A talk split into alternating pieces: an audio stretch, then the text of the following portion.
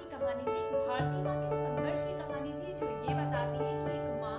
एक माँ अपने बच्चे के लिए चाहे तो हर चीज़ कर सकती है, एक बंजर खेत को वो हरा भरा बना सकती है और मौका और वक्त आने पर वो अपने बेटे को भी सजा देने से कतराती नहीं है, जब वो ऐसा कोई कूद काम करता है जो समाज के लिए सही नहीं। इस पिक्चर को देखते हैं तो हम मायने समझते हैं भारतीय परंपरा के, भारतीय सोच की,